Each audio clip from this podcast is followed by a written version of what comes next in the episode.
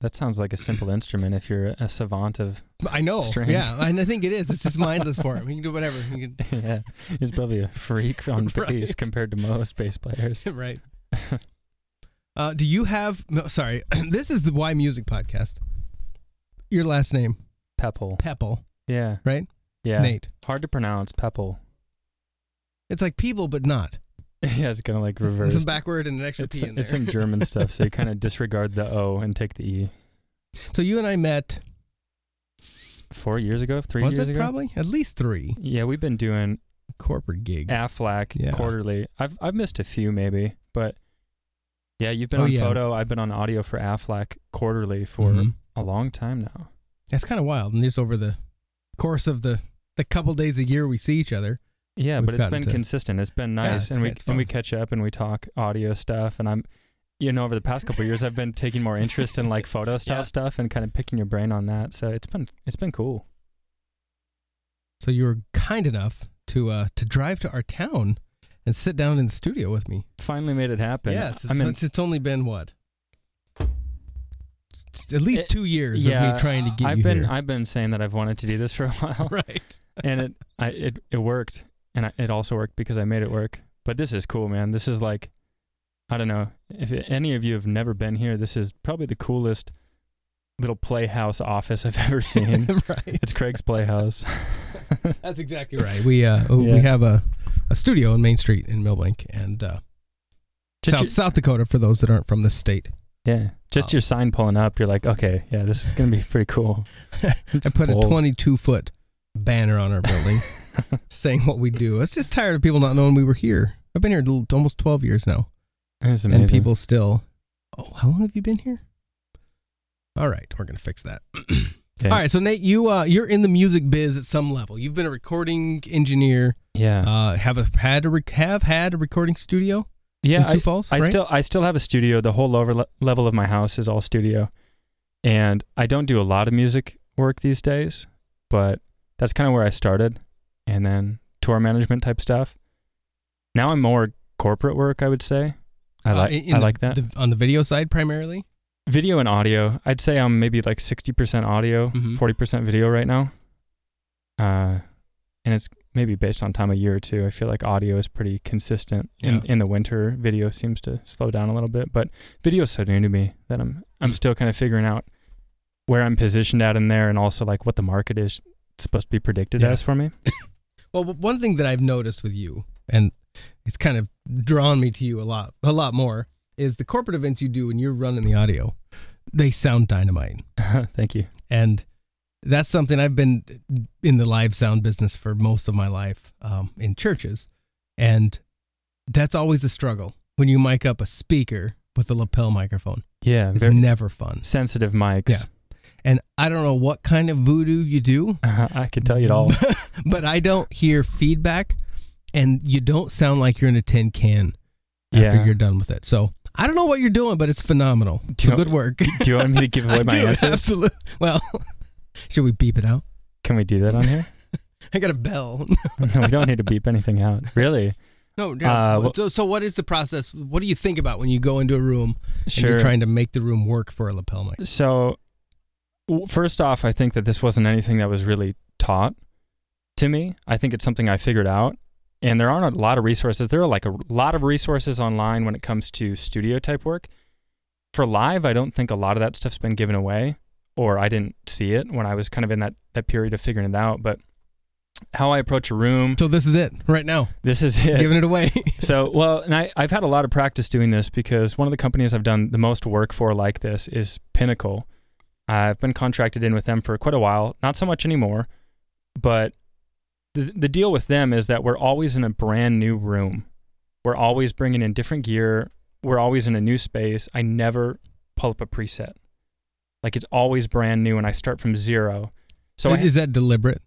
uh, like you don't want to start from a, a starting point? it's it's one of those things where how how frequent am I going into the same space? Mhm. So something like Aflac, I'm at a point now where I'm pretty comfortable with where I'm at with audio. I'm also not like doing that much live audio anymore.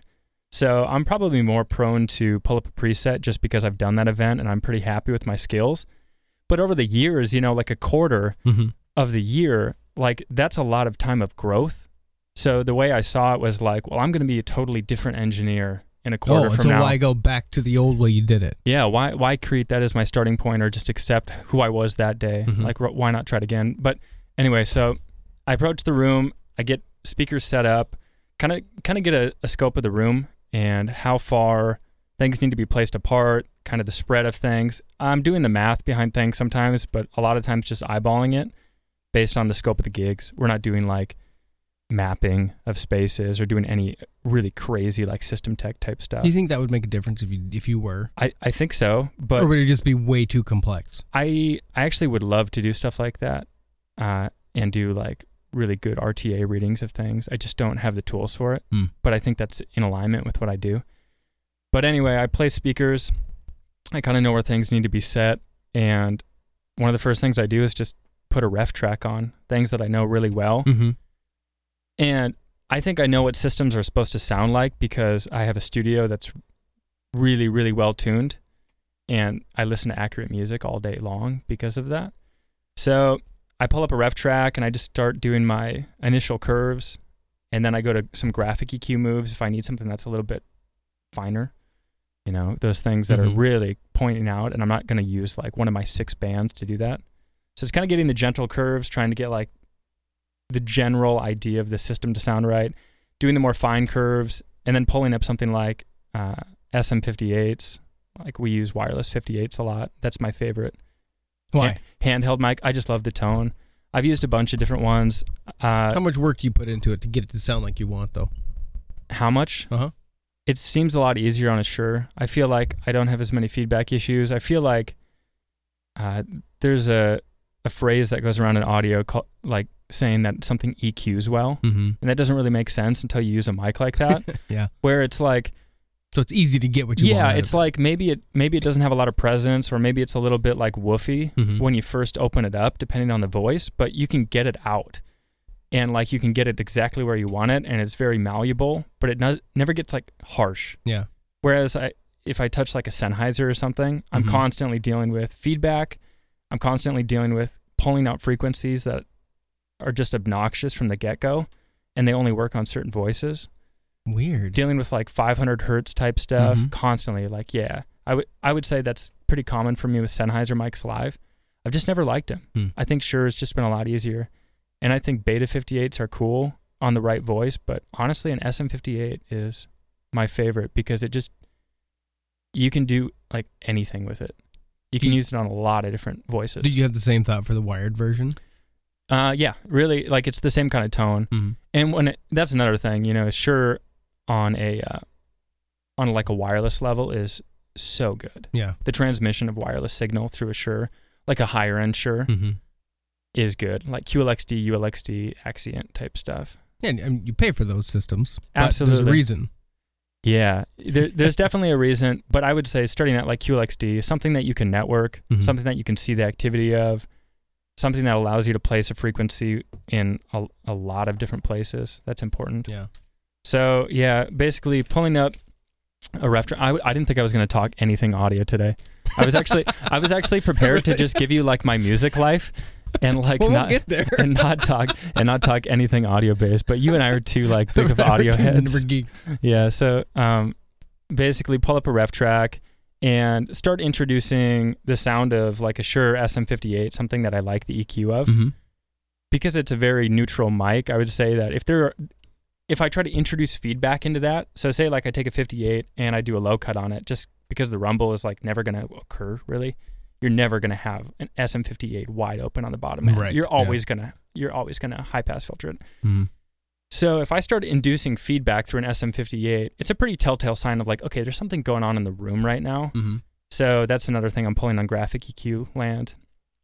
Um, other than that, that's kind of how I treat how I'm tuning all the speakers. It's just this constant balance between listening to the system on its own, listening to the system with an SM58 and inducing feedback. That's kind of my, so, my baseline. so you'll walk out with that wireless mic, Yeah, and, and crank it up to get it to feedback, yeah, and, and then you watch where that's at. Correct? yeah, and most stuff I can like just hear without inducing feedback, Mm-hmm. but it's this Well, because you've done it so long. Yeah, it's this big balance where I'm I'm doing that with starting with that mic, and then I'll start introducing like lav mics or countryman style mics that I'm going to be using What's your favorite?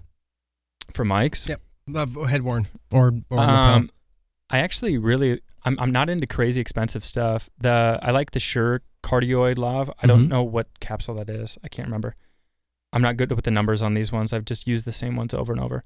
But I really like their cardioid lav mic, and uh, I've actually I used to be on their their Countryman style mic, their headset mic, hmm which I actually I like the tone of probably better than Countryman mics. Really? Yeah, they're really nice. They're uh, they're a little difficult to like place and have them stay in place. Depending on the head, you kind of have to work with it. Yeah. But I'm kind of at a point now where I used to prefer Countryman just because the proximity relative to your mouth was Mhm. so close that I, I could I could get by with like less feedback that way. But as I've gotten better and better with being able to EQ stuff, sorry, I shouldn't bang on your desk here. Right. I That's the start- only downside yeah, of we this start table. vibrating. Um, as I've gotten better with that, I actually prefer putting a lav mic on a man, just because you can place it right down the center. Mhm. You know, typically on a corporate event, you have like a button, like a Mhm. button-down shirt or a tie. Um, ladies, it's pretty hard, especially on a cardioid Correct. capsule, Yeah. because you can't really like point it straight up. Yeah. Unless you had like special clips that you could bend hard. So basically, where I'm at now is I love podium mics that are wired because they're a backup, and it's also way easier than miking people when it's just not necessary for them to be moving. So when people walk up and then tr- grab them, does that make you just want to scream? Not really, because I I like using podium mics that you can position properly. Okay. Um, Because ideally, I mean, it, it should pick you up anywhere you stand Well, in proximity, those- correct? or are these ca- different? these are pretty like super cardioid type mics. Okay. So it's really like tho- those type of podium mics that I'm using, the Shures, they uh, they're just like a lav capsule. Okay. So you can put whatever you want on there. I mean, you could put an Omni if that Mhm. helps, but yeah, I found that Then you pick up the front row of the audience. yeah, yeah. So that's that's the trade off. Yeah. I like I like the direction thing, but yeah, it's a lot of Shure mics. It's a lot of listening to the system and just going through all the mics and EQing them, trying to do things on a system wide end first, trying to recognize like, okay, here's a problem with the room. I don't want to like pull the same Mm-hmm. uh, feedback problems out of every single channel individually. So like do it on the macro end, and then save your your channel type work for uh, making people sound like themselves. Gotcha. Yeah. So it's a series of things. So it's like I have a channel EQ, Mm-hmm. and then like all of my lav mics or countryman mics or handhelds, they go into their own bus that's titled like handheld And countryman. so then you can you can tweak Yeah, that bus yes. specific. So there's like Okay. system wide EQ, there's mic EQ, and then there's personal EQ. And then there's a bunch of matrices so I can route audio to different speakers and have just a lot of flexibility. Uh, and there are a lot of machines working for me. I have like expanders, I have auto mix, I have a lot of things. So Mhm. basically what you're hearing is a really exhausting sound check. like after the fact right. you know you do that enough and there there comes a point where you're like man i'm tired like it you you spend a lot of energy doing sound checks like that and that's why i think maybe tools like Smaart would be Yeah. helpful to have but it's also it's a lot of taste and it's a lot of just knowing what's going to happen and doing test in preparation like aflac you and i both know aflac's a pretty wild event Mm-hmm. I was actually thinking about that. I'm a very like controlled person and it took me a while to realize like you cannot be in full control of this event. No. It like you can prepare on an audio level, but you you can't know what's going to happen at any point. Mhm. And we're just kind of rolling with it. Yeah. Like, I don't even have like show notes that I'm reading. I just wait till someone comes over, which is so unlike any event that I do otherwise. Are they all pretty scripted? The yeah, ones? I, I pretty much know exactly who's going to come over to me at what time and what type of mic they're going to be wearing. Are they run by that corporation, or does that corporation use a, Event planners, a planner that typically, yeah, that? Addy- they kind of get nuts Yeah. about yeah, structure, But they, but they know how it works really well for people. So like Addie at the event company, Mhm. Addie is one of my good friends, clients. I actually I I record and you do their podcast, don't you? edit their podcast, which is funny. This is actually the first podcast I've ever been on. Really? I've never done one before. I've I've like mixed and Yeah. edited like over a hundred some podcasts. And You've like, never been behind a mic on one? mm-mm, Welcome. Thank you. uh, so I don't know if that answers your question on how I do No, it's cool. Yeah. um, room tuning, but it's it's really like it's a lot of experience. It's a lot of knowing how things are supposed to sound. It's Mhm. a lot of knowing what can happen at its worst instance. You know, we're only talking on an audio level here. Yeah. There's also hours of scanning radio frequencies and punching that into software and doing the math on that on new spaces. Where do you run into the biggest problem with interference when it comes to the actual frequencies you're running?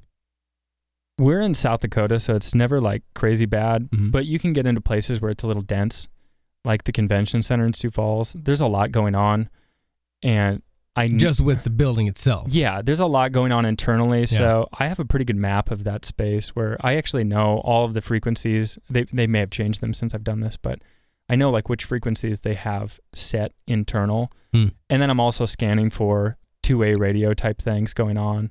And then you're also placing around things like TV stations and things like that. Right. So I don't know. Downtown gets a little little weird sometimes. You have to scan. That's that's the thing I don't think you learn when you when you start audio. You think like, oh, I'm just going to be like a great audio engineer, but it's like, well, you can't be a great audio engineer unless you have signal actually Mhm. coming in and you don't have RF activity Exactly, right. like taking over your channel. Yeah. So uh, that's something I had to learn the hard way, and it was something that didn't really come natural, but uh, I I learned it, and it's totally worth it. And I wish more people knew how important it was. Yeah. Yeah. So it's kind of a, a nerdy thing that I've enjoyed. I think maybe everything I do is pretty nerdy to most people. but I think to like people who are in audio, I think RF is pretty nerdy. Yeah. Well, yeah. Deep in that way, especially when you're looking Yeah. at a spectrograph, whatever that's called, of the readout. Um, Yeah. when did you? What was your first recording project? Audio. Um personally, Uh, sure. my first experience was when I was I think 17. I was playing with a group of guys, really brilliant musicians. I was definitely I, I was Playing what? Uh, guitar and singing. Okay. Which is still kind of a thing that I do. Really? Not as frequent anymore. Yeah. Uh, I started that at a young at a young age, but anyway, and- we can play some of that. we could play. Do ma- you have any yeah, of that anywhere? yeah, we could find something. Where? Uh, um, I actually just released. uh, This is We have like, a website. Is it on there? uh, yeah, I have the song "Stars" on there. I don't want to listen to the whole thing with you, but uh, go to the studio or about? uh, go to sounds audio examples, and it's the very bottom one. Mm, It's like uh, it's on artist examples, I believe. You find it? I do. Yeah. Oh my god. This is this is me When playing. was this? Oh, f- four or five years ago. This was just live.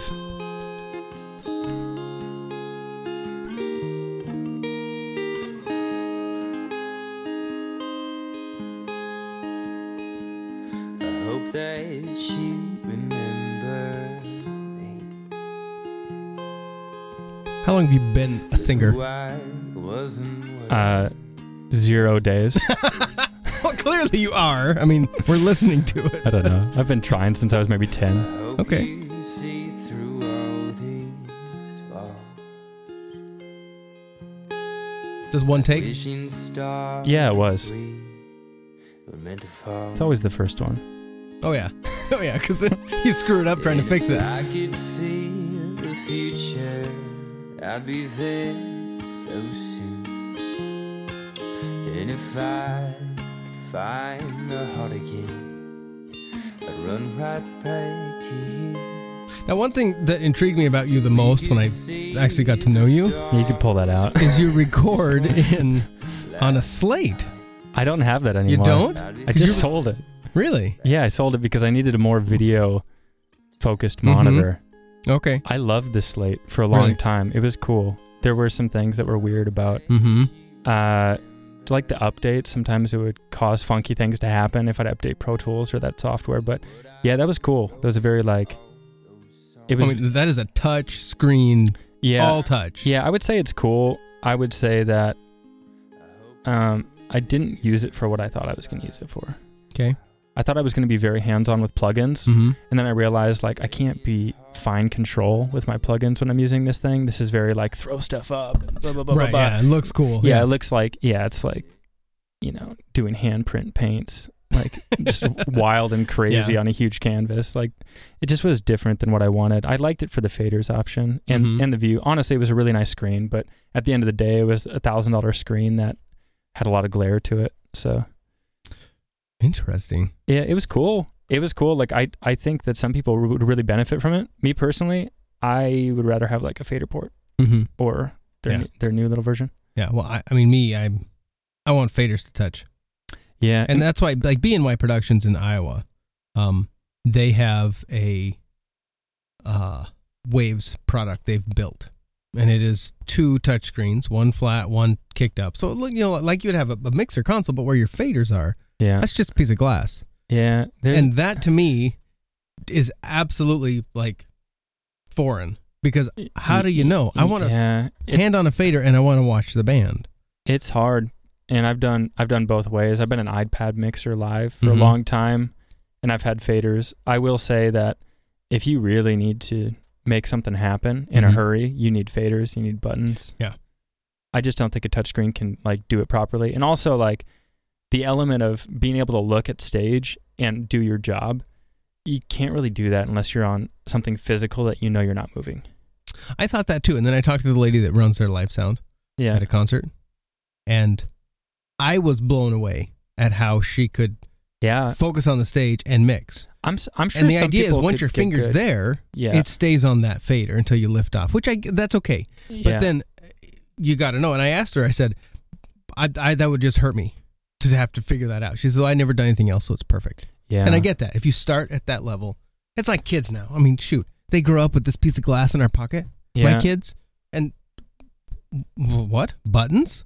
My my ten year old, he just bought himself a flip phone Oh wow. and he's so he bought excited. himself Oh, yeah. Good God. because he wanted that. And you know they're not terribly expensive. He got some money for Christmas. He thought it would be so cool. All right, He bought a burner phone. um, maybe, and that's almost kind of what he thought. It's a drug dealer phone, What's he doing with it? but it's it's, it's cool though. I mean, it, yeah, totally. it was fun. And what I realize is this generation that's new, Mhm. they don't know what a record is. They a cassette tape. What's this? Yeah. Um, heck, CDs even. I mean, that's kind of a foreign product. I don't think I have a CD player in my house. Yeah. I don't think I do. Yeah, I don't use Everything is much streamed. anymore. Spotify. Everything is streamed. Or Apple Music. I mean, it's all there. It's different So now. we're we're doomed. I think.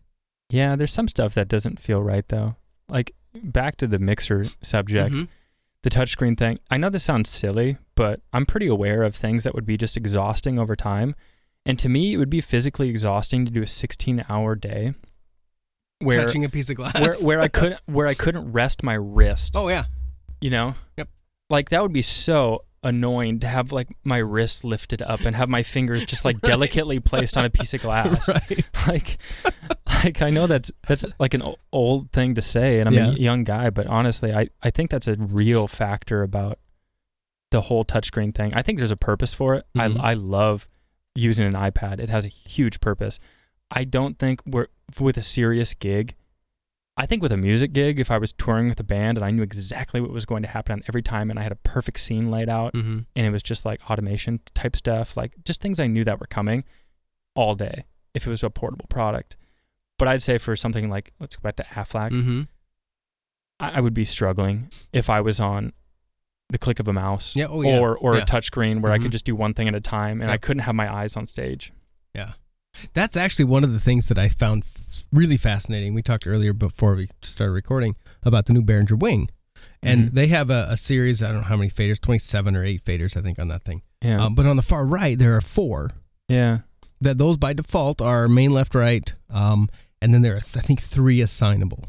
And as I was talking to the rep, I said, "Give me a use case for those." You could probably do a lot. And he said, "Well, it'd be great. You could have your MC microphone all the way on the far right. That's always living there. Ooh. So you're in a corporate event, and no matter where you're at in your other faders, Yeah. that is always your MC. And then you have one that's always your track, your back, you know, your ambient mic or your ambient, you know, computer. Yeah.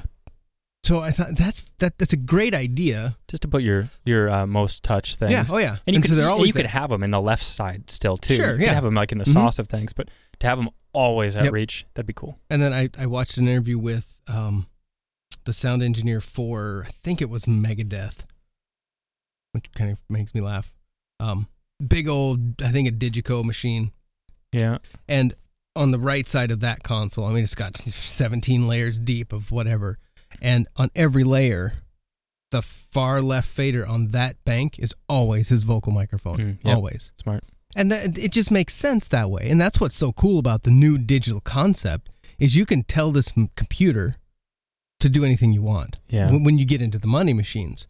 And to ha- be able to have that, so no matter where you're at, that fader you know is always your vocal lead every time. It's getting more accessible too. It's like really cool. cheaper options now. Like Yeah. the, the wing is pretty cheap. Oh, I, I saw it for twenty nine hundred dollars the other day. That blows. I, I don't know what they're doing. I, I don't know what that's about. I don't know how they can do it. Yeah, it was th- thirty five. I think is their It's the normal. is the met the their suggested, but Weird. yeah, it's I, I don't know. It, it's a it's cool to be alive in the audio world right now. Honestly, I uh yeah, kind of thinking about it. And this is a Why Music Matters podcast.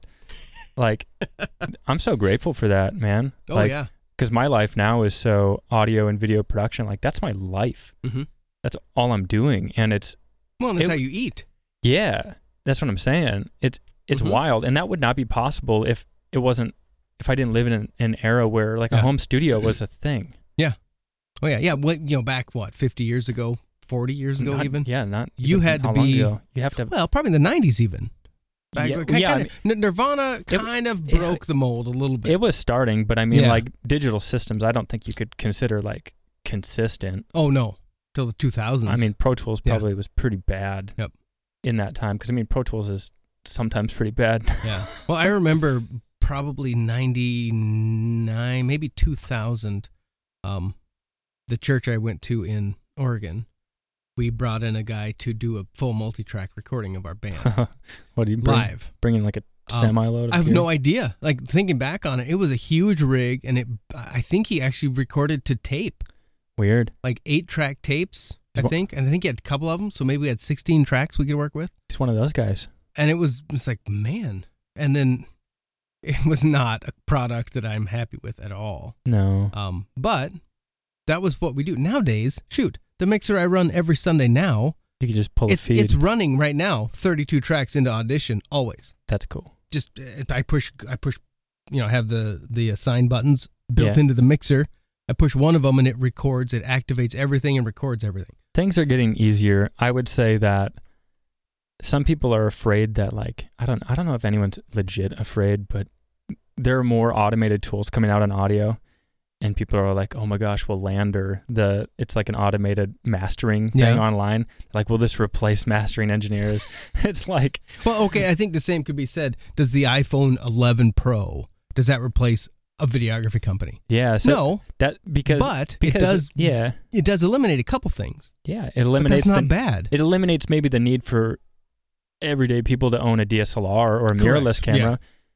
But Mhm. yeah, when it comes to constructing like good photo or good Right, video based yeah. on lighting and Yeah. like the concept of shooting or with audio, just knowing actually what you're doing with Mhm. the signal from the, the start to the end because there are like hundreds of thousands of things that have to go through your head. You know, t- you take a record and you think Yeah. ab- you think about that and like it seems like a lot of people put out music, but if you think about that, man, from like starting recording, Mhm. We're not even talking about like the song and the way it's performed. Like that's a Uh, whole just the technical that's side that's a whole nother level. Yeah, just the technical Yep. side of it. You think about, you know, I rip apart some of those sessions sometimes. I look back at stuff that I did four or five years ago, Mhm. and sometimes it's cool. It's like, wow, I was doing that then. Yeah. It's It's like, like- I, It's like, why'd I stop? yeah, yeah, Right. yeah. But I do that too in, in photography. but you look at how many moves that you made Mhm. and how many calculations you've made, and and sometimes you know with the technology you lose the track of asking yourself, why am I doing this, before you just do it. I think that's that's a that's a it flow. becomes like second nature. well, Is, is that bad? No, no, no. It's that's how it should be. But what happens is you you need to ask yourself that before you do it. Like in every step, you kind of you kind of have to do that. You have to like justify that to yourself. You kind of have to almost just think through it. And sometimes things are very second nature. Mm-hmm. But I think that there there's a time where you just get a lot of tools in front of you Yeah. with audio. You know, like some of my first recordings were good because they were very simple because I didn't have much in front of me. And then someone gave me like the full waves crack or something Right. like that. And I pretty soon I have a thousand plugins that I have no idea what I'm doing with, But they're on there. but I have them all. and I start I start um, trying everything, and pretty soon I don't even know what I'm doing. and then it's like okay now my songs sound worse because i Mhm. i don't actually like have control of what i'm doing So, do you think all of these toys and tools and options we have at our feet kind of pulls the art away? yeah Kind of lose some of that? yeah well i i look at what i do now and honestly i'm probably only using 10 to 20 plugins on a regular basis and that might Not seem, all at once, but those are the only ones you're using. No, like yeah, but th- that's basically what I'm pulling from. Those are the things that. I mm-hmm. really know well, and and and honestly, if something's more in my control, I'm probably only using ten. hmm The other ten are kind of for I get handed something that I don't Oh, gotcha. really like like, or it's kind of like the uh the saving type plugin, you know, Like, like got to fix something. like Soothe or something like RX, something where I'm removing weird noise Mhm. stuff that I don't want to do, but obviously you, you have to n- Right. know how to do and have the tools to do it. So yeah, it doesn't take many tools. I think that was important though, is to learn what really works really well. Mhm. And for those tools to have some vibe to them. Like one to be able to EQ something, but Yeah. also an EQ that has like texture to it and have a couple flavors of that to know that okay, this is going to bring something more than just a curve. So, is this the idea that, you know, because there's a ton of emulators, Sure. you know, so you, you, can model any tube out that's ever been created. Yeah, you can model it poorly or model it. well. Well, and, but, that's the thing. You can model it. Do you think that the art gets lost if we only go to the digital world and we don't understand that this was an analog glowing tube that had electricity zapping through it? It got hot and we had to have fans on it. I don't know. That's that's like a little nostalgic, I think.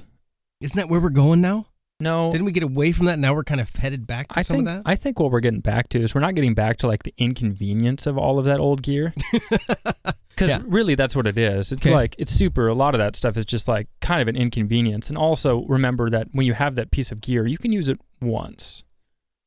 You know, hmm you buy a plugin, you can use it as many times as your computer can process it.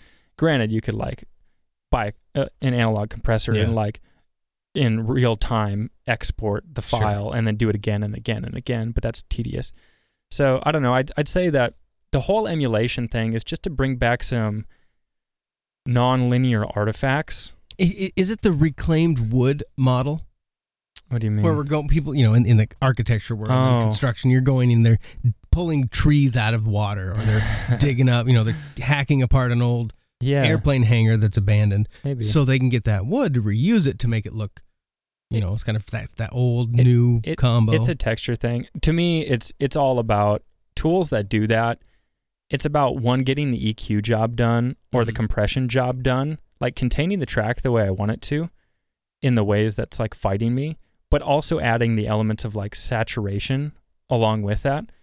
So it's kind of like two birds, one stone, just to like do your utilitarian type work, but also get some vibe out of it mm-hmm. That's why I think those tools are important. I think that's why people have gravitated toward them because, you know, obviously those older studios, like you want, if you're going to buy a piece of gear, it's got to do something cool. Yeah. You can't just, you know what I mean? That'd be so boring. Like if you bought a, Right. if, if you bought a rack unit, Yeah. that would just be like, well, it's going to be crazy clean. And in like in mastering world, maybe that's really cool. And, and maybe people want to buy like, like Dangerous is a company I use their, um, audio converter. That's Mhm. what I mix through. They make a compressor that's like crazy transparent. And it's like, Really? okay, there are a lot of instances where I would use that. But that's a hardwired product, right? Yeah, it's a- it's a it's hard- an actual Yeah, they they- plugin, y- but a- well, a it- real plugin, not a. well, yeah, it's like a, it's an actual like box that does. They might make a plugin too, but so there are there are boxes that I would own. Don't you run a Neve preamp too? Me, I use Neve emulation sometimes. I don't. I I'm on an Apollo Twin, so it's all Okay, Unison plugin emulated. okay. So I mean, it's close. Mhm. I wouldn't say it's totally accurate, but yeah, I mean, there's a there's a place for like clean stuff, and there's a place for stuff that has vibe. Mm-hmm. It it all depends on what's in front of you, and I think people ne- need to like just remember that that it's fun. It makes things fun, but also it has a purpose. In my mixes, if I were to use all stock plugins, would sound so much different than than if I use like what I use. yeah. and that's just that's just my flavor on it and that's what I've learned and like it doesn't mean my mixes would be bad if I use stock plugins. Mm-hmm. I think anyone can make a good mix that way, but like it's it's about like the characteristic that you add on top of a good mix. You know what I mean? Yeah. Yeah. It's like the texture. Gotcha. Yeah. You a synth guy? No, man, I'm so like boring mix mastering engineer guy. I'm so like I'm so out of like production abilities and t- at this point I don't even try. I Yeah. just I just send it off and I I send it to my buddy Brian who lives in North Carolina. I'm like, "Dude, like you love this? I hate this. Make it. I'm, I'm going to Venmo you money Nice. and my client is going to cover it cuz they know that this isn't Mhm. what they hire me for." Interesting. Does that answer your yeah, question? absolutely. uh, speaking of tubes, Lewitt, you ever heard of them? Mic company. Yeah, they're they're kind of Yeah. innovators. Yeah, uh, they have a mic, the LCT 940. Is that new? That ha- it's fairly new. It's seventeen hundred dollars. It has a 12AX7 tube in the microphone. Mhm. Now, there's a bunch of me that that just it's got to just be because it looks cool Yeah. at some level. I have a mic that has that, a tube mic. But is the tube in the? Yeah, yeah, it's a tube mic. It's like Okay. a it's like a, a Sony C12 Yeah. replica. I've modded it. Is it better Uh, it or is it just different? there's a there's something that comes from tube mics. That one in particular, that mic, uh, it actually has an issue right now. I've got some issue with the wiring. Hmm. I'm the one who put the the modded capsule in, so I'm sure I screwed something up, and it, it finally just caught up to me to the point where like I just can't use it at the moment. Uh, but when it has worked, comparing to other mics that I have that aren't tubed, granted this is like a better sounding mic compared to those. Mm-hmm. I would say it was very three dimensional feeling, a lot of depth, a lot of richness in areas that my vet mics just didn't really have. So there's something to that for sure. Uh, I think there's a reason why people use tube mics. There are a lot of like some of the best mics are tube mics. Yeah. there are a lot of mics that aren't too, but It's cool looking. I mean, I almost want it because it looks good. yeah, no, but, but, that's the wrong reason to buy a piece of audio there's there's a reason. I mean, it all depends on how that thing sounds. Yeah. But personally, the tube mic that I have, it's it's a lot more rich and open and three dimensional feeling. Was it seventeen hundred dollars? No, it was a lot cheaper than that actually.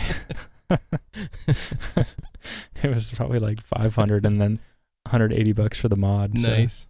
So you run SM7Bs for podcasting, correct? yeah. Are, are those yours? Yep, those are Okay. mine. I uh yeah, I I drop money on those for sure. You're you're used to having nice mics too. Yeah. It's important. Not that much. Not that much money though. yeah, These well, are not quite well, that. the thing but about SM7Bs is that one, you buy the mic, but you also have to buy some type of Cloudlifter or FetHead to boost the signal before it hits. So is that because there's just no way to push it? they're just transformerless mics and they don't have a lot of a lot of gain ability to them so for like a typical voice Mm-hmm. you're just you're just getting too much hiss because you're driving your preamp too hard so yeah so basically take the price of the mic and add a hundred dollars that's that's how it you- becomes a nearly six hundred dollar microphone. i think five but it's it's worth yeah, that's it about right. Four, a little over four for the, yeah the mic itself. to me Yeah. i love those mics They look cool. they look cool but they also it comes back to that sure thing Yeah. where Well, I they've got a huge ceiling too. You can yeah you could beat them to to death. True. I just I love I love the tone that I can get off Mhm. of them, and it's a mic that, you know, compared to like an SM58, the capsule's deeper down Yeah. in there because the grill kind of protrudes Mhm. a couple inches off the capsule. So they're very controlled. They look good on set. I mean, that's a big thing. Yeah. That matters to people Yeah. who want to do like a high end podcast. Mhm. Um, Well, that's why I've I've been seeing these Lewitt mics everywhere on podcasts now. what are they? they're- condensers? Um, They have it some are. Dynamic? Um, There are a couple options out. I mean, like I'm curious to try Rode's hundred dollar. oh, the new the podcaster. Yeah, they the were little podcast they were mic? out of stock or like not. for ninety nine bucks. It looks like a killer machine. Yeah, they apparently they're heavier than decent. they're heavier than an SM7B, yeah. which is Well, yeah, because it's all metal construction. yeah. So I I was actually at a point where I I needed to buy more SM58s or not SM58s, SM7Bs rather, and I was at a point where I was like, do I want to spend all that money Mhm. or should I try something like the Rode mics?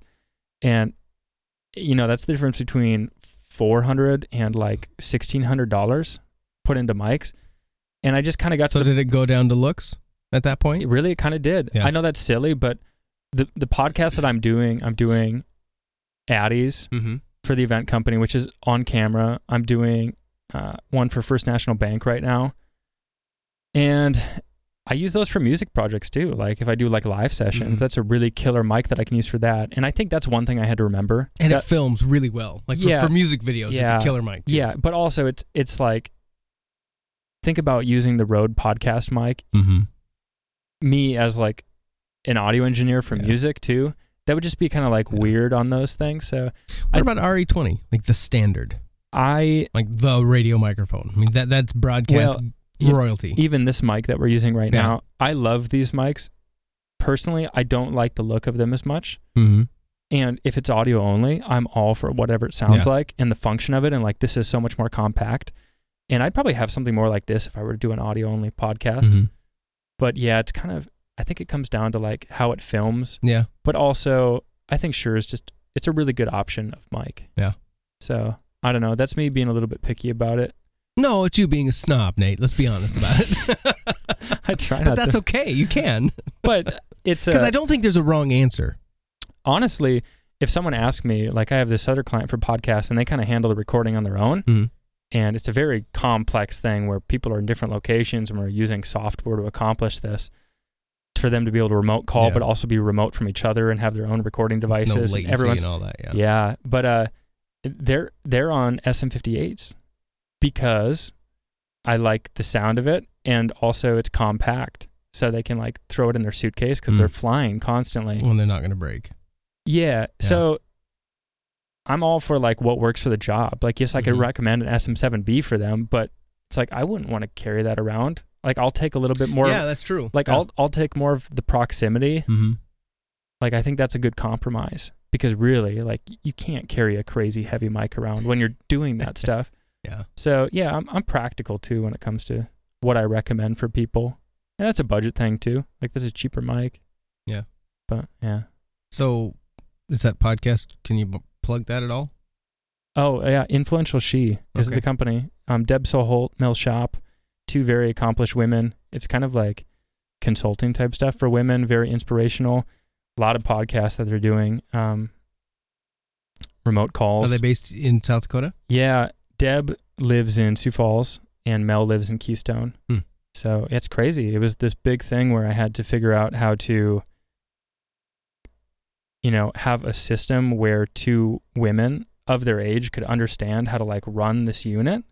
Right, without being super techy. Yeah, and it's not even it's not Mhm. like I'm I'm saying their age because like there is a technical barrier of age, totally. but also like there's a huge tech barrier of just not knowing anything about audio. exactly. And, like, right. yeah. so like that's on top of that, Yeah. and they've done so well with it. So, are they recording at both ends? Yeah. So sometimes they're together. Sometimes they have three people in one spot. Uh-huh. Sometimes it's just them two.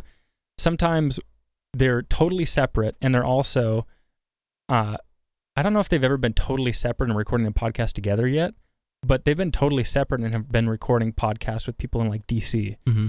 So that was another thing. So, is that just over Skype? no, we use a piece of software called Zencastr. Okay. And what's cool about it is that it's it's both a conference calling system, but it's also a voice recorder. So once it's all over, it uploads that person's individual audio file from that session. So then I have the individual files so you have three everyone. tracks to work with then. yeah, so you're still limited based on what the source is. You Mhm. know, you're limited based on what their microphone is, and typically we're talking like Apple headphones. But if they're running it, just It's have, having it recorded local is always going to be better. Yeah. So, and there's also a backup where the gals are basically recording it into their box as well on both ends. Mm-hmm. So they have their own systems where they're able to basically they have a recorder with four inputs. They have Zoom product? What is no, it's it's a Tascam, it? Okay. and that was that was a price thing, Mm-hmm. price per input deal. Personally, I'm a Zoom F4 kind of user. I I just love that recorder. But they're on the DR. I can't remember what it is, like the 80, Mm-hmm. 70. Is that the little rectangle box Yeah, with the? it's something that pairs well with the Yeah. camera, but it's it's four units of XLR. There's like an Wait a second. This is a video podcast as well. No. Oh, okay. Well, actually, it was for a little while. They Okay. they used to set up an iPhone. I mean, still, it's it's video. yeah. I think they Well, that w- nowadays, that's actually good video. yeah Com- I mean, I compared to what it used to be. yeah paired with good lighting and framing, Mm-hmm. but that's a whole other challenge to toss in on top of the Yes, it is. you know like the the audio side of it. So, how do you get these podcasts to produce? What do you mean? I mean, I, do people? Nate's the podcast guy. I I think maybe Is, is that kind of your I mean, I, reputation? I don't. I don't have like that many clients with podcasts, but I think that some people might know me that way. Mm. I think Addie's podcast has been a really good introduction to people that way. Yeah. Um, where I I uh I don't know if we can talk about it, but uh, John from Lemonly, I don't know if you know John. He's he's kind of in the works on some stuff, Mm-hmm. and we've recorded a podcast. I don't know if it's gonna like continue going or what the deal is with that, but John's someone who I met through Addie's podcast. Okay. You know, because she's bringing in guests who are people who are kind of likely to have their own podcast. They're business owners. They're people of like good work and good message. And I've met a lot of people through that. And yeah, I'd say like a couple of those clients are because of that. Hmm. The influential she ladies are, it was just kind of lucky. I reached out to someone who worked at Zeal and it was a total ask um, because I hadn't really done a whole lot for him other than give him good audio for his TEDx event that he put on. But I basically said, dude, I love doing podcasts. Do you have anyone who needs that? And then like a week later, he lined me up with these people, and like I interviewed for it. You know, I was I was bidding basically compared to a few people, but we decided to work together, and it's been really fun. Mm-hmm. I take really good care of them. I get on FaceTime calls and help them through like panic moments. Right. Yeah. That's really important. Mhm. And I've also done video stuff for them. I've done web like like edited their website, which like I I can edit a Squarespace Oh, site yeah. pretty well, Mhm. but their site is like way different. Like it's it's well coded. So you know, imagine an audio engineer diving in there and he's like, okay, okay, well, I'm trying to figure out how that works. Right. But that's just to, just to show like when you care about a client that much and you, you have the abilities to reverse engineer those things. Like that that goes a long ways when you can save them from i don't know having to to bother someone else or have someone who i don't know is more expensive more expensive i guess or just not as reachable at that moment. Mm-hmm. so yeah. Um i don't know if i answered your question through that but, but that's kind of where it's it's led is I, i've just uh put myself out there and some people know me as this some people know me for something else some people have no idea that i do music stuff it's just like just depends on who i meet and what they see me doing and what they Mhm. perceive what i do and sometimes i get lined up with clients where like they don't really know what i do and they're like like like i get hired to do like radio ad type stuff and it's like oh i don't i don't do that but i can do it and then just to do the recording and engineering of it. yeah, like record and, and mix. And that's been a learning process too. I've taken a few of those this past year. Yeah. It's like, well, these are kind of simple jobs, but they're still like, you need to know what you're doing. Me personally, I don't. Well, and you you have a th- uh, a volume threshold yeah. as well as time limits, right? Yeah, you got yeah. to hit certain Yeah. marks. That's, I think that's, it wasn't really the audio aspect of it. It was more like the timing of Mhm. things and how you can make that work with a piece of music. Right. That was something that I didn't really know. I don't personally listen to the radio. I know that sounds crazy, but hey, that's, that, that's the like, podcasts are different. yeah. totally. Yeah. but I that's just Mhm. yeah that's how I that's how I've been so Well, really I'm unfortunately that's our that's just this generation. I mean, you're a young chap, so sure I mean, young whippersnappers. Spotify has kind of taken over I know. but I like it that way because really when it comes down to music I like to be in control of what I'm consuming You know what I've noticed that the the the biggest difference from when I was young and we had the the zipper case full of CDs. Well, in there with every disc was the sleeve. mm-hmm. I remember as a kid and then, you know, a teenager and may, maybe as an early young adult in the early late 90s, early 2000s. Um you would sit and listen to the track and read the liner notes. yeah Like that that was a big deal. The lyrics are awesome Yeah. and things like that, that and then who wrote it who was involved like all that. Because there, there were stories written in all that. Yeah. That's lost that to- really to, sh- to this next generation. Yeah that really should be data that you can like unveil Yeah. on all these streaming well, and, platforms. i mean spotify tries. If you look at that you go to an artist um just just for fun we'll it's pull up an it's artist. not as detailed as it could be though. No um but sorry this this I wish lovely- they I wish they had that though. I wish they definitely had lyrics and basic credits. Yeah. Mhm. Yeah. so then you know there, there's an about you go to the band then there's a bio of them so but it's almost like a mini website that's not what i want i want the info on that album Yeah. Why did they make it? What was so important about that song, and why did they put it in that order? yeah, it's And It- I think it's gone. I don't I don't think a lot of people have an understanding or a respect for that though. You know, I think musicians do. But yeah, but no one cares because they're going to go on Spotify and listen. And if they don't like the song, they'll push next. My little six year old, we're in the in the car, yeah. listening to the radio, the over the air radio. Song comes on. I don't like that. Skip it. I can't. Ad comes on. Next. you can't. You can't do that. So I mean, part of it, we've done them such a disservice by not allowing them to see that. I mean, we don't have cable. We don't have over the air TV, so we don't even have TV ads yeah. that we can't skip. that's that's hard. I'm I'm kind of at this point right now where I'm thinking about consumption Mhm. and I've been very mindful of that no matter what it is, whether it's music consumption or TV or social media or just personal consumption. Like I'm here because I enjoy being around you. Like there's something that, Oh, I see. that makes me feel good that way. And if it wasn't that way, I wouldn't be here. Oh, whew. You know what I mean? But I'm, just, I'm just saying, Oh, like, yeah. I, I, I'm- so, so, so you're being deliberate about I, what you I'm do. always, yeah, I'm always putting myself in a position to be like at peace as much as I can be. Also, push my limits a little bit to like, you know, get myself to do things Mhm. like to jump on a podcast, which I've never been on. You know, Check that off the list. yeah, but that's good to do that. Yeah. Anyway, what I'm saying is maybe it's not all that bad that that your your son is like not at peace with that song that's on the radio and he just wants to skip it because it doesn't right. it doesn't make him feel good. Like he doesn't like that, and there's something that's making him. You know what I mean? But but I think it also falls into this instant gratification thing too. Yeah. It's like I, I don't have time. I'm bored. I don't have time to finish the next two minutes of this yeah, song. learning So I need the, the next one. Learning the appreciation for music that you might not fully. Yeah. L- waiting, sitting and waiting isn't bad. No, And so I think that may be, be the bigger issue for me. no. Is that we haven't. It's really difficult to teach that still nowadays with everything so digital and at our fingertips. yeah, but maybe, may, I don't know. Maybe the the answer to that is making sure people are used to this very like skip it next song kind of thing. Mm-hmm. Maybe just figuring out okay, well, what artist do you really like? You consistently like this person. You're listening to singles. Let's Mhm. listen to like the whole record. Right. Yeah. And sit down. Like, there's a friend of mine, Nate Allen. He actually was on this show. Uh, our first episode. Um, and actually, you'll be the second episode that airs on this podcast. I've got like four or five in the works, but All right. um, and interesting. His name is Nate.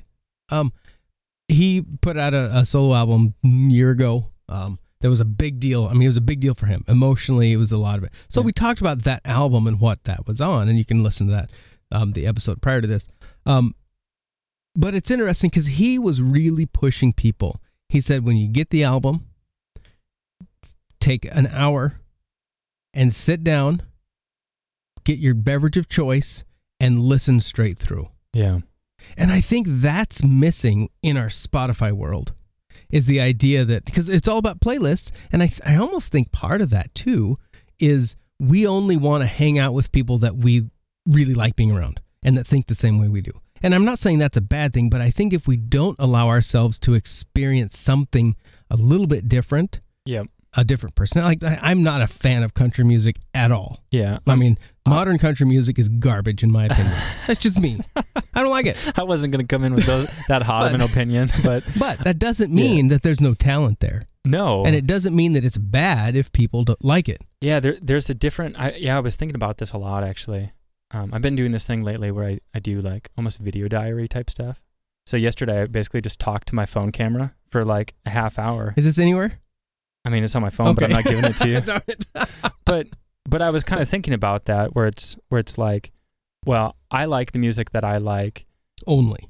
Well, Well, sorry. Go ahead. No, I, I have respect for all music, but there's a certain like criteria that I that needs to happen for me to en- enjoy music. Mm-hmm. And some people don't have those same that's like not, not their reality. Like I just have a different reality. And maybe that's how we all are. We just have different taste and we have different stories that we've experienced and I think there are certain genres that fit around that Mm-hmm. and some of the stuff is like you know we're building our lives based on the music that we like or the people that we're looking up to but yeah it's a it's hard we all like different music i don't think anyone's wrong or right but it's cool when you meet people who listen to what you do Mm-hmm. and then you realize like okay we're like super similar people but but there is this thing now where I don't know if a lot of people I, I might be totally wrong, but like it doesn't seem like there are a lot of people who are like truly knowing of like what music is them. Like there are a lot of people who have a very diverse taste and they don't have like deep rooted music in their life. Like for me, music is the center of my life. Even though I'm not working in it anymore. One genre or across the board? uh Like, do you have a soundtrack? The Nate Pebble soundtrack?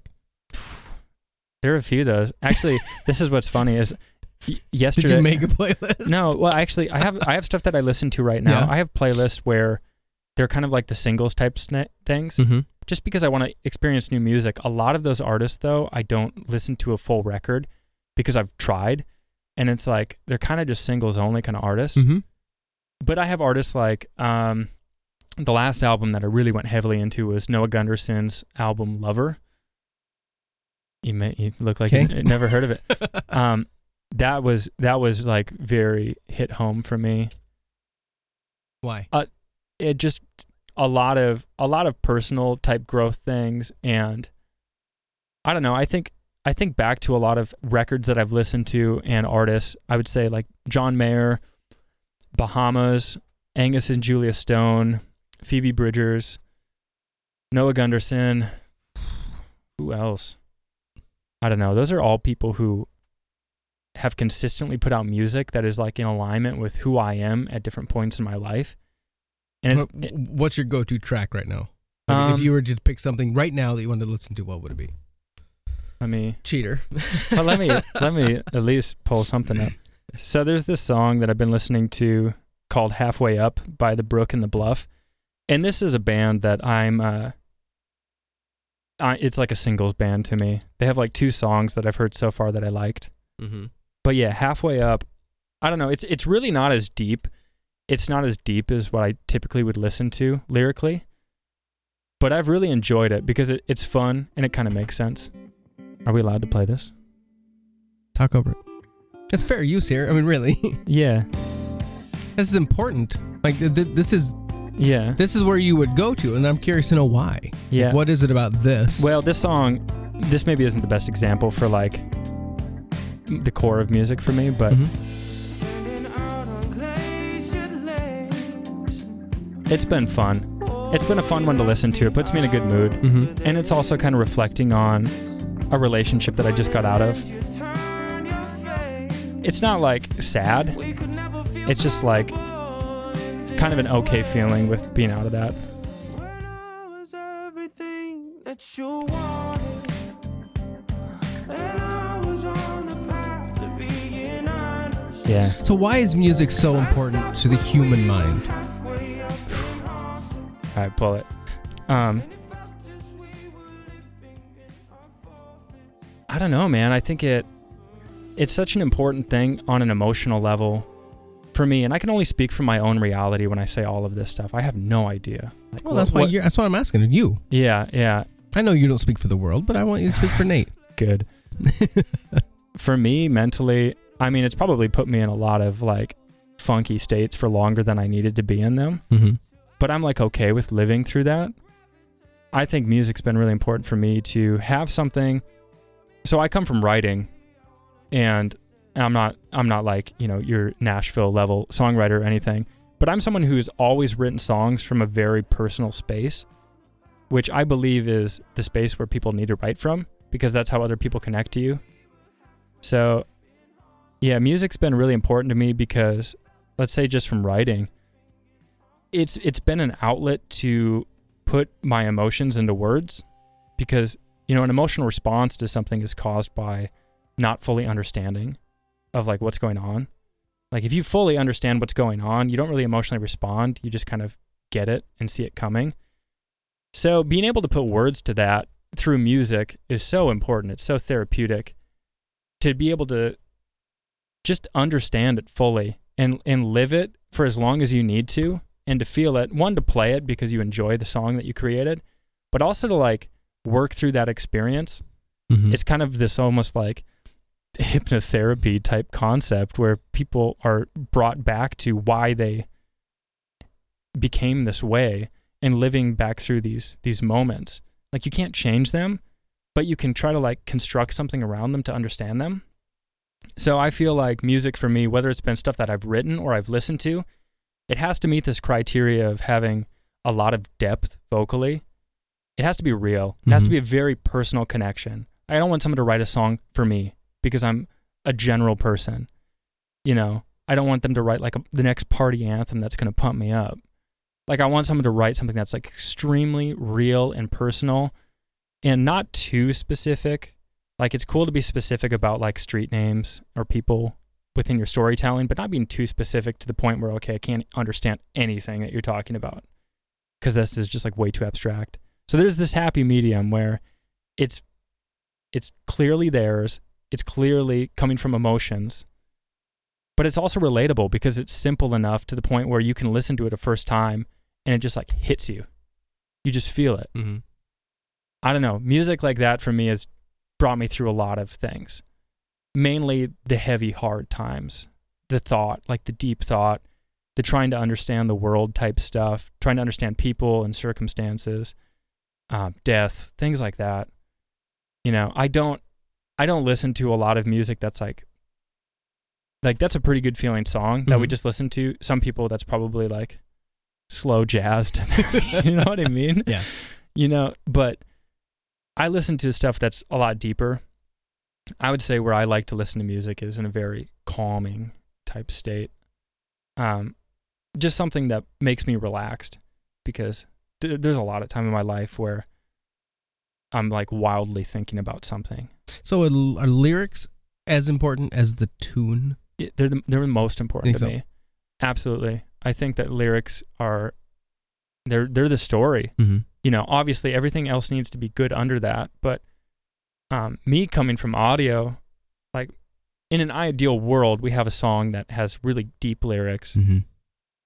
Killer music. really, really just killer like musicality, like people who are fully connected, one to their to their message, Mhm. to their voice, their connection of their instrument relative to that voice, like the finesse of that, on top of having good sonics, good mix, Yeah. good master.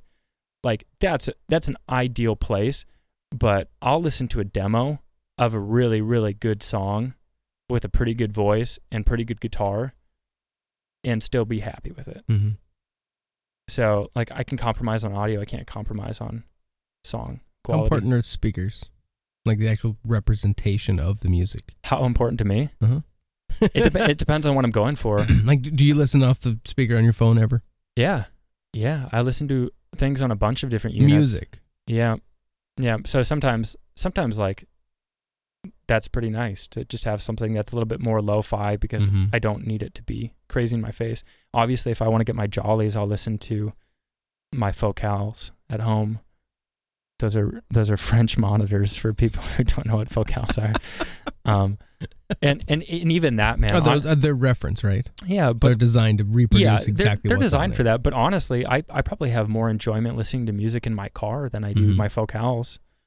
So Is that because? And I remember as a kid, I, I say this because you're a kid still. Uh, to me, nearly, I'm I'm just about 27. holy cow, jeez, I know I'm, I'm getting older, but. I'm still young. That's ridiculous. Yeah. Um, what year were you born? 93. Oh man, Is that weird? crazy. I feel Um, I feel pretty old. Well, I feel well, I feel pretty like boring and old for being 27 in some ways, but there's still a lot of like good energy within me that I'm grateful for. What do you mean good? Like you mean you're you have a bounce in your step? Yeah, Kind of like I'm a- like I, I still have a lot of experiences that make me Mhm. excited about life, and I'm I'm I'm constantly trying to see like the good in things, Yeah. and that's hard some days, but I'm glad I still like I still have that. I haven't totally given up. You are old enough to have. You didn't grow up with an iPhone in your hand, so this is good. Yeah, I had I had the best of both worlds. You know, you probably you're probably the last, like born up to probably 99, Yeah, it's all downhill from there. I think it was, yeah. I don't. It's like I it don't know if peaked when you're like seven, and No. then it's over. I mean, I mean, it's go. It's amazing what you could do now. yeah, I lived in a time where I had an iPod Touch in my left pocket and I had a flip phone in my right. So A Razr by chance? no, I, I didn't have that kind. Of, I, I could never afford it. I didn't have that kind of rig. Yeah, I, I went to a BlackBerry from my flip phone, and oh, it was the best thing ever. I wasn't gonna be an Apple guy, no way. iPhones suck until I got an iPhone. You're Apple, yeah. Um, yeah. But just for that, I. Anyway, yeah. Um, yeah. But we, I, I grew up with a party line phone, and so we shared a phone line with the neighbor up the hill. What the heck? Okay. And yeah, you said what do you call it? Party line. party line, yeah. Okay. So, This is my first time hearing of this. are you serious? yeah. Ah, you are young. So the idea uh, is it shared one line going out. Yeah. So it, it ringing in would ring to the right house, Interesting. but going out you had to listen and make sure no one was on from the other house on. So that's where dial tone, dial tone. You get that, you're good. Strange. But that also meant that you could listen in on conversations of the neighbor. so you got to be careful. Right. And I mean, the older people understood. And so, you know, we'd pick it up all sneakily. And old Maybell, the lady. Craig and Sarah, or what, what, what did she say? Do they know Oh, yeah. Well, because we're the only ones on the line. when you're you're breathing? Probably. Well, yeah, when you, you hear the click, because there's a little thing. So we got good. So you could ease it up. Oh, yeah, we, it's horrible. wow. You guys get off the phone. Okay, fine. That's funny. And, and it was a dial.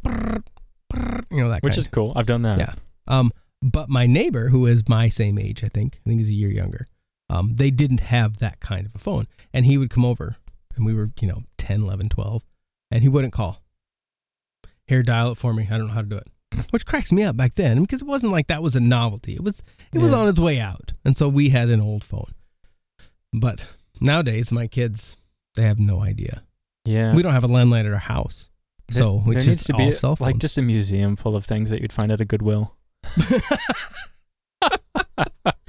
Wait, isn't that what Goodwill is? yeah, I mean, like, but maybe you need to do like a field trip there and just like yes. break stuff down. And now, kids, this. Yeah. Well, it's like the old, like the Carnegie Library right down the road from us. yeah, Uh, it's a museum now. And I believe in the basement, they have the old switchboard that used to run the phone system here. And That's it's cool. like a patch bay yeah, in a studio. Just Yeah. a quarter inch patch bay jacks. I, operator, okay, we'll connect you to number four. And, that's just cool. It's really neat technology. That it's super pretty cool. simple. yeah. But I don't know. It's we live in a different world. Yeah, I appreciate it, but I'm also yeah, I'm glad that I grew up in a time where I wanted to play outside. We were outside from the moment we could be Yeah. until dark. I mean, Nintendo 64 was a thing in my life too, but I don't think I ever prioritized that. Like I don't think that ever came first. Really? Well, Is I'm- that because you started outside? Yeah, but but also like even to this day, the only thing I really play on a gaming console is like a motocross game. and when at you know, from ages 10 to Mhm. 18, that's what I was actually doing. So that was Riding motocross? yeah, I- Really? yeah, I was I was Are you good? I, I don't know if I was were ever like good? I was I was what was called a B class racer. So I was I was between the beginners and the pros. so wow. yeah, so I wasn't I wasn't anything like crazy good, but it was a big part of my life. So Mhm. what I'm saying, what I'm getting to with this is that I had the N64 racing game, and Okay. maybe I played that more in the winter, Mm-hmm. but you know, and obviously this turned into like a PlayStation or something as I grew up, but like I could just do the actual thing outside. Mm-hmm. I had a track at my house, so like Well, it's like my my ten year old son. He loves football. yeah, Well, you know where we live in the middle of winter. You Yeah. can't go outside, no, that's and that's so he sits and plays Madden right now. Yeah. I don't And I that that stinking kid can read the play. I'll play with him, and I can. I'm not a gamer by any means. yeah. I never have been. I've played a little bit off and on, but I've never been a gamer. mhm, I'm just not good. sure Um. You could get good. Oh, oh, yeah, but the time I'd have to spend, I don't have it, No, he- and I it's just- not worth it to me. yeah, but he's probably really bright. Yeah. One the thing to- crazy part is we'll be playing. He says, "I know what play you're gonna run." Uh, How? Oh, those guys are over there. Are you kidding me? he's memorized it. It's outrageous. Yeah. But that's like really Mm-hmm. cool that he's done that. So me, I never really I, I participated in some school sports, Mhm. but I never really liked them or wanted to be in them. I never had any interest in them really. I just got convinced to be in them because I grew up in a small town. Mm. And I think back to it now and it's like if I would have had like exposure or interest to that video game, I probably would, would have like had way more interest and Right. an understanding of football. Mm-hmm. Instead, I had no idea what I was doing Yeah. and I'm like, and like luckily it's junior high. but but the other kids Yeah. like they've been having interest in playing flag footballs on the, right. the playground while I've been sitting on the swings, Mm-hmm. you know. So Probably think- having more fun. I don't know, man. Maybe I've always just been a very like deep thinker. I felt I, I look back at some of those some of those younger years, and Yeah. I, I appreciated like my alone time and my isolation and my space of thought, and that makes it makes a lot of sense based on like who I am now, and, and I like being around people for sure. I like I like really good conversation, but I'm like the last guy you're gonna see at Pave having drinks on a Friday night. Like that sounds like Mhm. hell on earth Oh man, yeah. to me. Yeah. like, so I don't know. Anyway, That's why I have a podcast. I can hide in this room and get a microphone. I should be doing this. You should. Maybe. I mean, you got the gear, really. That's the that's the truth. I have like all of all of All the, of it, and it's not crap. It's no garbage. It's the real deal. No, yeah, I need to. I just need to talk to some people. Well, Skype works. I I Skyped with Corey Horn. Yeah, Let's do it. I feel like being in person is a lot cooler though. There's oh, something. uh, absolutely. something that you you, can't you get get through that. Yeah. Okay. So this, speaking of our culture, Mhm. uh, the texting phenomenon we're in. okay, People don't call anymore. man, this is such an old feeling podcast right now. But too, we don't talk on the phone Yeah, or I, talk in person. I, I- mean, I you, you see kids. Well, okay, you're an old soul. I no, mean, if we're honest, you are. I think there's a place for both though. Well, well, I- I think there is too. A lot of I mean, there- people are- there's times I need to say one thing Yeah, and I'll shoot it to someone, and it's good. I can move on. I called. I don't need a called five you on minute my, conversation. Yeah, I called you on my drive here and you didn't answer, but then you texted me You know why I didn't answer? because you didn't want to talk on the phone. Because it's a phone number I don't know, and I get telemarketers. Ninety-five percent of the calls I get are telemarketers. So I if would've- it's not a mailbag number, I hardly ever answer. I would have offered you free healthcare if you would have answered. Oh, so. Or car warranty, extend my warranty. It's horrible, and they're spoofing local cell phone numbers now. Yeah, I hate that. It's it, it should be illegal, but there's no stopping. It's from India. It's a machine in India. You can't Yeah. stop them. So what are you getting? What are you getting to here? So like I, I actually the whole texting thing. I don't think that that is just a kids only thing. I think No, it's not. No, there's I, so many business pros who are also inconvenienced by phone calls. correct, and I think that's the issue. Because the problem is I don't have time for you. Yeah, but but also, you know, I like people that I sometimes decline the phone calls of. But I, I would rather that than than a oh, oh, hi, move on. Yeah, because it, it it's much rather and and I also don't understand people that cannot not answer the phone. Oh, sure. So we're in a conversation, someone calls. Just a second, you person in person. Yeah, let's ruin talk- yeah. ruin the Mhm. entire Absolutely. vibe. Yep. Yeah, that that's tough too. And so that frustrates me, especially at a business level. If I'm talking to a business person yeah. and they get interrupted and they have to go take a phone call, I'm sorry. yeah. What's your priority? I think, and this isn't something I've done, but you know how like you can have custom messages that are sent. Like Yeah. if you're getting a call, like you can decline and, and send a text. Mhm. I think people need to have like a very personal feeling. Like me, I would say, "Hey, can't answer right now. I'll call you right back." Yeah. Like I should have like a, a default text because Mhm. it's like I don't have time the second, or like I'm thinking, and I I, I like I can't Mhm. have this be blown right now over Yeah. whatever this is going to be. Well, and what's wrong with just not answering? Nothing. No, no, it feels it feels a little a little bad sometimes. That depending on is who it is. cultural, though, or Yeah. societal, probably. Yeah, Because way, I mean, before you would let it ring, ring, ring. Oh, they're not there. No one got offended. totally. Nowadays, it's like, oh, well, he didn't answer my call. How, what a jerk. He doesn't like me. yeah. That's not true. well, what if also, we're busy? My phone was in the other room. I don't hold it in my hand every second. it's been a long time, but I think there were times in college where I wanted to talk to some friends because I needed that human connection. Mm-hmm. And like when people aren't answering the phone, that sucks. But if it's like people who aren't in need of help, like then I think it's understandable to not have your phone call answered right now. Does that make sense? It does. But I think it's tough to have, well, I, I think it's tough to always be thinking that. Well, what if they're in need? Oh yeah, yeah. You can't. You can't. Like you have to. Mhm. You have to know that person on a deep Correct. level to Absolutely. understand that. Yeah. And to me, I was probably not seen as that person for those people. Mhm. So yeah, that's just I don't. It's just intriguing because like a conversation we can have in person yeah. is a totally different conversation that we'd have on the phone. Only because of you can see inflection, you can see facial expression. I mean, our eyebrows emote a lot more than anyone realizes. That's why when you get Botox your face doesn't work, no one wants to talk to you because they don't know what you're thinking. Yeah, I lost a lot of friends because of that. I wondered. yeah, that's that was the demise of most of my friendships. But see, Eugene Levy's got it made. Yeah.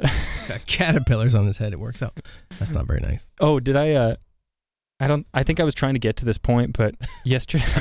this is like this is like a half hour I ago. like it. But I just I just thought of this. Oh, your So music. so last night I um I put out this this Instagram. I, I do I share a lot of songs on Instagram like this. I share like Yeah. little 15 second bits. But last night I asked everyone, "What's your favorite album?" And I understand that that's like a really difficult question. hmm Did anyone respond? I did get some, but out of like the the people who have seen it, it's kind of like I don't know if people don't listen to records, if they don't have an answer No. for that, or what it is. But you know, out of so to to be honest about the numbers, you know, we're talking like 150 people have seen it, and like four people have responded, three people Hmm. have responded something like, oh, I don't know, like that's a hard question. And then I get some spammy stuff too. Yeah. So, what's your favorite album? Ooh, um, there are a lot of songs that I like on a lot of records. Depending on the mood, I would say John Mayer's Continuum. okay. Like It- as, as a whole. Yes. Yeah. Full records. Like it has to be Mhm. something I'll listen to front to back. Mayer also has records that I don't listen to front to back because I just don't I don't like them Mhm. that much. I'll skip through them, and that's not a good like it, for me. It's not a record that suits me. Right. Continuum is one of them. That's a record where I don't know if he at that point that was a long time ago. I don't know if he was at a point of age where I'm at right now, but I feel a lot of those things and a lot of those perceptions. Um, even in his records, he's always been older than me. Obviously, there are a lot of his records and a lot of his thought patterns that have really been in alignment with me. And I know some people don't like Mayer, and they don't. Killer guitar player. Yeah, but and I also I also think he's like a really good, honest songwriter who who speaks his reality, and that's cool. And for me to have like a little bit of alignment with um, parts of that, that's been sweet. Um, really kind of a sad record is uh Phoebe Bridgers. She's she's one of my favorite artists right now. I can't remember. I don't. Maybe it's a self-titled record. Anyway, it's like one of the only albums she has out right now. Everything else has kind of been singles. Mm-hmm. She released that years ago, and it's still like really, really good to me. Really. Yeah, you got to be in a certain state to listen to it, but it's incredible music, and I think that she's kind of one of those indie artists that people just love. People Mhm. fell in love with her. Um, yeah, I would say those two records, and then the new Lover record by Noah Gundersen. I'm not really like listening to that actively right now. I'm not I listening. Not. You'd be multitasking. Yeah. Well, I'm just saying I uh those are really impactful records to me. Yeah. And there are there are a lot of records that I've done that with that I've listened to front to back several times, but I really like those ones. I'm looking for something new. I'm trying to find something that's a little bit more upbeat that I can get down with that has the depth that I want, but also has like a little bit better like positivity to it. Are you uh, electronic or do you like band driven? Uh like a mix of both, I would say. Mm-hmm. I'm I'm more open to electronic e- elements right now. I have a couple artists that are more on the pop side that I really like. There's this guy's name's Phil Good, and he is like Phil, like, like yeah, yeah, Phil. Um, and his music, his music is like so so good, and he's not very popular or anything, but he's on the up, and he's kind of a goofball of a guy. He's been doing this thing before his live shows. He uh he has the crowd boo him as he's entering stage, and like he'll have his TM or whoever's with him. Probably not his TM. I don't think he he's an artist who even has a budget to have an actual TM yet. But he'll have like someone side stage filming the entire crowd just booing him Why? because because on his first tour that he did, Is he, that what happened? when when he no no no when he uh when the tour wrapped he he released a a video called tour recap and it was literally every single city people booing him as soon as he entered so like the point is like he's a really really good writer but he's also really goofy Yeah. and he's been fun to watch as just a personality on his page Hmm. who's that guy who I'm not very savvy about what the award shows are, but he's he's a total goofball of an artist, and has a has a song on pop radio right now. I don't know what his name is. I, I'm sure people who would listen to this be like, "Oh, that's the, this guy." But who listens to pop radio? A lot of people. a lot of people. A goofball? Yeah, I don't know. He's he's some ginger guy, and he's he's a Ed Sheeran? no. It's not. It's not Ed Sheeran, but this guy is straight up goofball. Like they asked him about his success on his song, and it's like a really beautiful song, and he's like, "Well, it's all downhill from here." like, I don't know who this is. I can't remember what his name is. Wow. It's a he's yeah he's he's popular. I don't know why I don't know his name, but there's something I like about those guys, and there's something that's like, man, I don't know if I don't know if that's gonna like catch on or be sustainable to be goofy Mm-hmm. because I think sometimes people like people like that artists are ordinary people, Mm-hmm. but I also think that artists are sometimes better off being a bit mysterious. You know, like having that disconnect where you don't totally know about this artist's life, or you you there, you just can't break down the barrier between fan and friend. Like sometimes that that works a lot better to have an artist be uh, someone who you're a fan of rather than feeling like you are one with. That's Mm. it's it's So- a it's a weird thing. It's it's not it's not a very human thing, but there's something that's kind of sustainable about that so having we, a disconnect. So we want like the the rock stadium, the the celebrity, Mhm. better than the the someone that I can DM. Yes, I I think so. Interesting. Okay. Um, yeah, that's so someone that's better than you, it's. like it's better than that almost. I don't know. It, it I, that's an awful way to say it. I would say. I wouldn't say it that way.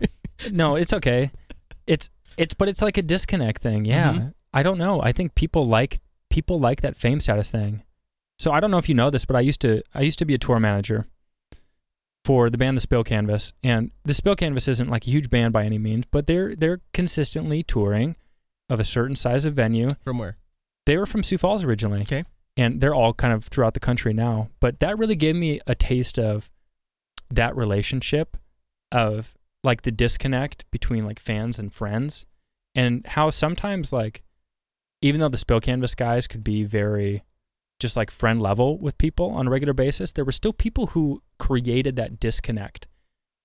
And so it was superficial on purpose. yeah, it was weird. Like the people who see, you know, our tour bus outside the venue and Mhm. like, oh my god, oh my Right. god, like they're they're waiting for people to open the door. There's like they're that type of person. Then there's the type of person who just knows us because they've like s- squashed that immediately and realize these are just people Right. and I like their music. And So yeah, are those the people that you like hanging out with, or is are those the worst? well, I mean, those are the, the only people you can hang out with because no, because the adoring fan is not the one you want to hang out that's with. a very strange interaction. Yeah. yeah. So well, unless you're the Eagles. yeah so that was that was interesting to see that i don't know what people like i don't know what's best i know personally that i see artists as humans Mm-hmm. but there comes a point where i don't really want to meet some of the people who i listen to because i don't think i'll like them as a person Totally, yeah. So their music may not be them. yeah, when, but it's also like there are a lot of circumstances that come with touring. I can say myself that I became very jaded with music. I think I I did not enjoy music for a while. Any? Uh no, I, I like there were I still was consuming music. It was just a very different thing. I like stopped playing music, stopped writing music. So you're not very old. When did this happen? What Like, when were you a tour manager? I started with them. Um, well, I started with Nick Solo when I was uh, the senior, go- my my summer going into my senior year of college. So I was probably like 21, which was really cool. That was that was a very cool thing to do at a young age, and I had no idea what I was doing at all. Um, I learned that over time, but I'm managing, you know, artists who were 10 years older than me, who I respected.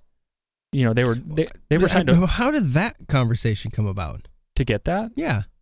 Uh, there was a series of events where I was um, on the campus activities board for Northern State University in Aberdeen, South Dakota,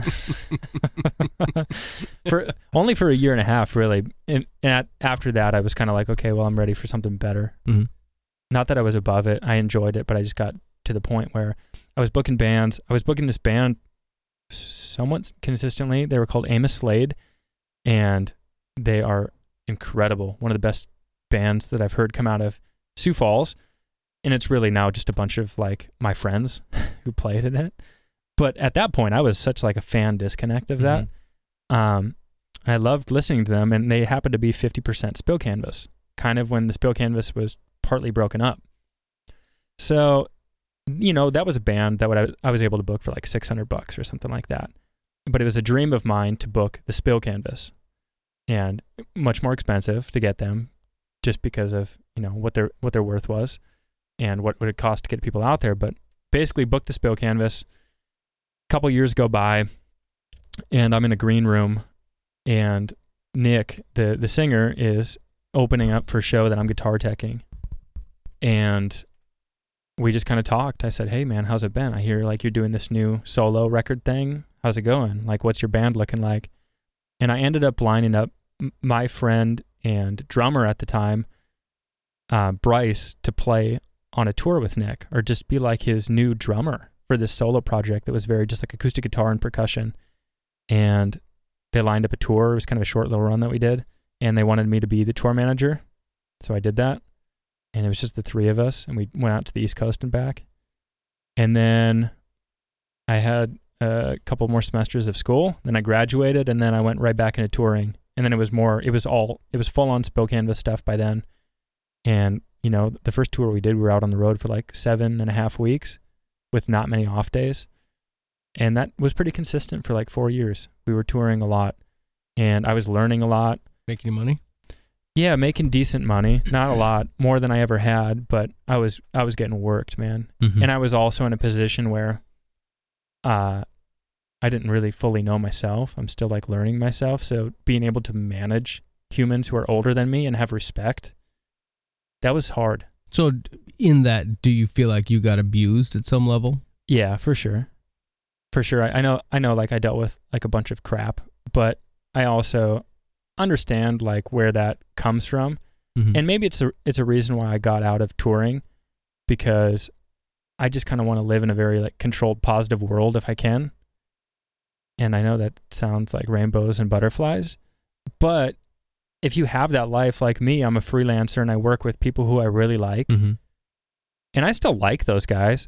I, you know, there's a part of me that wishes I was still doing some touring stuff. It was just, it just wasn't like what I wanted to do forever. Yeah. And I learned a lot through it. But yeah, it was, it was kind of hard for a while, but I got better and better. And, you know, on one of my last tours, I felt, I felt good. I felt like I, I had my own type of leadership style where I was never the jerk. I was never the guy who was an asshole to be one because people thought that a tour manager needed to be that way. Yeah. I was the guy who came to an understanding with things. Mhm. And if I if I noticed that someone had an issue, sometimes you just have to squash it. Sometimes I didn't know how to handle someone and it was just like annoying. And sometimes you just have to be on a very like emotional level and understand like this person's dealing with some stuff that I'm not going to understand. Yeah. And being a jerk or pressuring them isn't going to it like doesn't help. it's not going to help. Mhm. Like it's just going to be better to be a real human and connect that way. And I, that was my role. And I realized, okay, that's what I'm strong at. And yeah, but I don't. I I didn't really want to do it anymore. So, so now I turn down tours every once in a while. Not with them. If I get offered something else, uh, but I don't know. We'll see. Would you tour as front of house guy? Um, Or, or is that a whole different world on a tour? No, that'd be great. You know, for for the spill canvas thing, it was touring as a tour manager and kind of a stage manager. Mm-hmm. Uh, I I probably should have been an audio, but then we would have had to hire another crew guy. Oh. And we we dealt with like some audio nightmares, just some really bad front of house techs over the over the the years and over So like you guys didn't tour with your own front of house? Mm-mm. I mixed it a few things Yeah. just because like I you could you can tell pretty quick if you get in a kind of a weird every once in a while we would get like these kind of strange small venues. Mm-hmm. Typically it'd be really pro venues, but every once in a while you'd get something where people don't quite know what they're doing there. Yeah.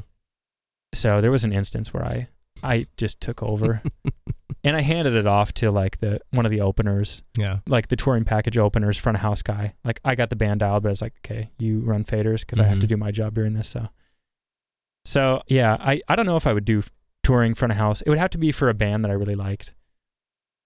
And what I'm getting to is like, that was a band I liked. The Spill Canvas, I liked their music. It wasn't totally my type of music. Like I didn't really listen to them much before I toured with them. Mhm. I didn't know many of their songs, but I liked the music. And I think it would take a band that I really like to be able to like bring me back out on the road and for me to shut down the work that I really like at home right now. So I don't know. Hmm. Anyone working for John Mayer, let me know. How can people get a hold of you, Nate? yeah. NatePepple.com. Yes. Yeah, that's a good On place. the Instagram. I like Instagram too. Like if you just want to keep up on my life at all, Yeah. that's a good spot. I, I post a lot. Of, you know, speaking of music, I have like a hundred little 15 second sound clips of songs that I like. really? yeah, I I've really liked like doing that. It's for me. Mm-hmm. It places like emotions within time or songs that I like. But yeah, I like sharing it with people too because they um sometimes they like it and they'll post about it or they'll tell me thank you. Most of the time, no one says anything. but but it's cool when you share something and it's like cool. Yeah. That's a band that you probably would have never heard of before. Now you like it. Right. That's community within music, and that's another reason why it matters, huh? But yeah, uh, NatePoeppel.com. That's a good hub. My P- e- my email. P O E P P E L. Yeah. Um, the Instagram, Nate Poeppel at yeah. The the typical at. That's pretty much what I am on all platforms. My phone number and my email's on my website too. So fantastic. yeah, in case you in case you want to be very direct. right. or in your address? No, I don't I don't list that that's a good idea because I'm a home studio kind of guy. because they're gonna find out, right? They'll find me. Um, you like to cook? I'm. Yeah, kind of. What do you ask? Curious. I've been vegan for a couple years, Okay, and full on, like hundred percent. well, I actually once I hit my two year mark, I I tried a couple things just to see how I would react.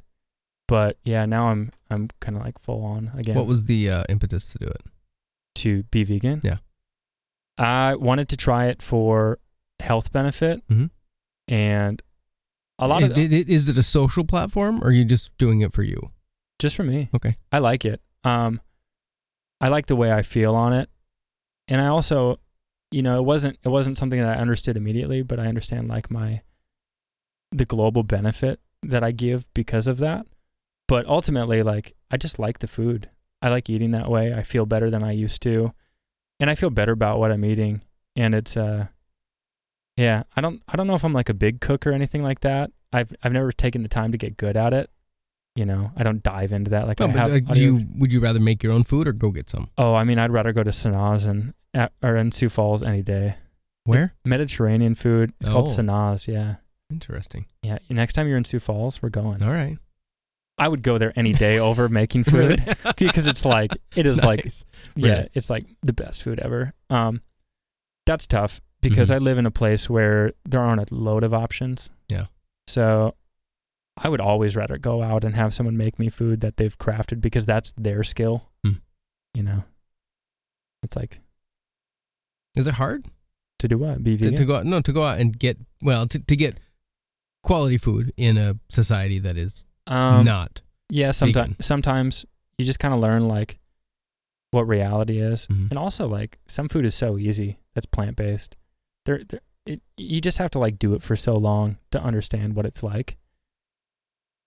But I mean, like you could go to the produce section and everything's vegan. So Strangely, you're right. Yeah. Well, it depends.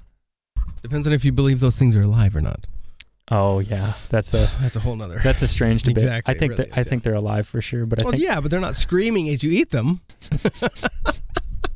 no. That's funny. Excellent. Um, Nate Poeppel, I thanks so man. Thanks a lot for coming in. It's cool. I appreciate it. And thanks for showing me your playhouse. Yeah. I'm calling it that. I don't know if you've ever called it that. Not. I will now. Okay, cool. Um, this is the Why Music podcast, and we have touched on all kinds of things really around music. It, it really centered around what that looks like Yeah, not and direct, the, but and the engineering of it all. yeah, it's been fun. So it's audio, audio. Thanks for But, uh, having me. Absolutely. You're also a bike rider, a cyclist. Are we shall gonna we say? Are we gonna keep going? Well, no. I, I, I was going to talk, but I didn't even mention that, and I forgot. is, is this a new thing or just a, a hobby? It it was it came from no longer having the means to keep a dirt bike around and like have a track outside my house and I just kind of fell in love with it. And for a while I was a hardcore for sure. I'm I'm less hardcore now, but You I'm mean the spandex and everything? I do. I have all that Yeah? stuff. I don't wear it all the time. I kind of I kind of like being like I'm very influenced by New York City bike messenger type riders, people who can like ride traffic well. Mm-hmm. That sounds crazy, but like that's fun to me. Dangerous here in South Dakota. Yeah, yeah. So basically, where I'm at now is I'm just going to pair it with travel, and I'm going to do bike touring stuff. Ooh, this year. Amsterdam. Go do it. That'd be cool too. But I'm I'm gonna like ride, you know, in places across the state or Really? across Minnesota. Yeah, and I have a couple panniers behind me, so I have all my food and clothing and camping things. So just being like self-sustainable That's cool. with just a bicycle, Mm-hmm. it's fun.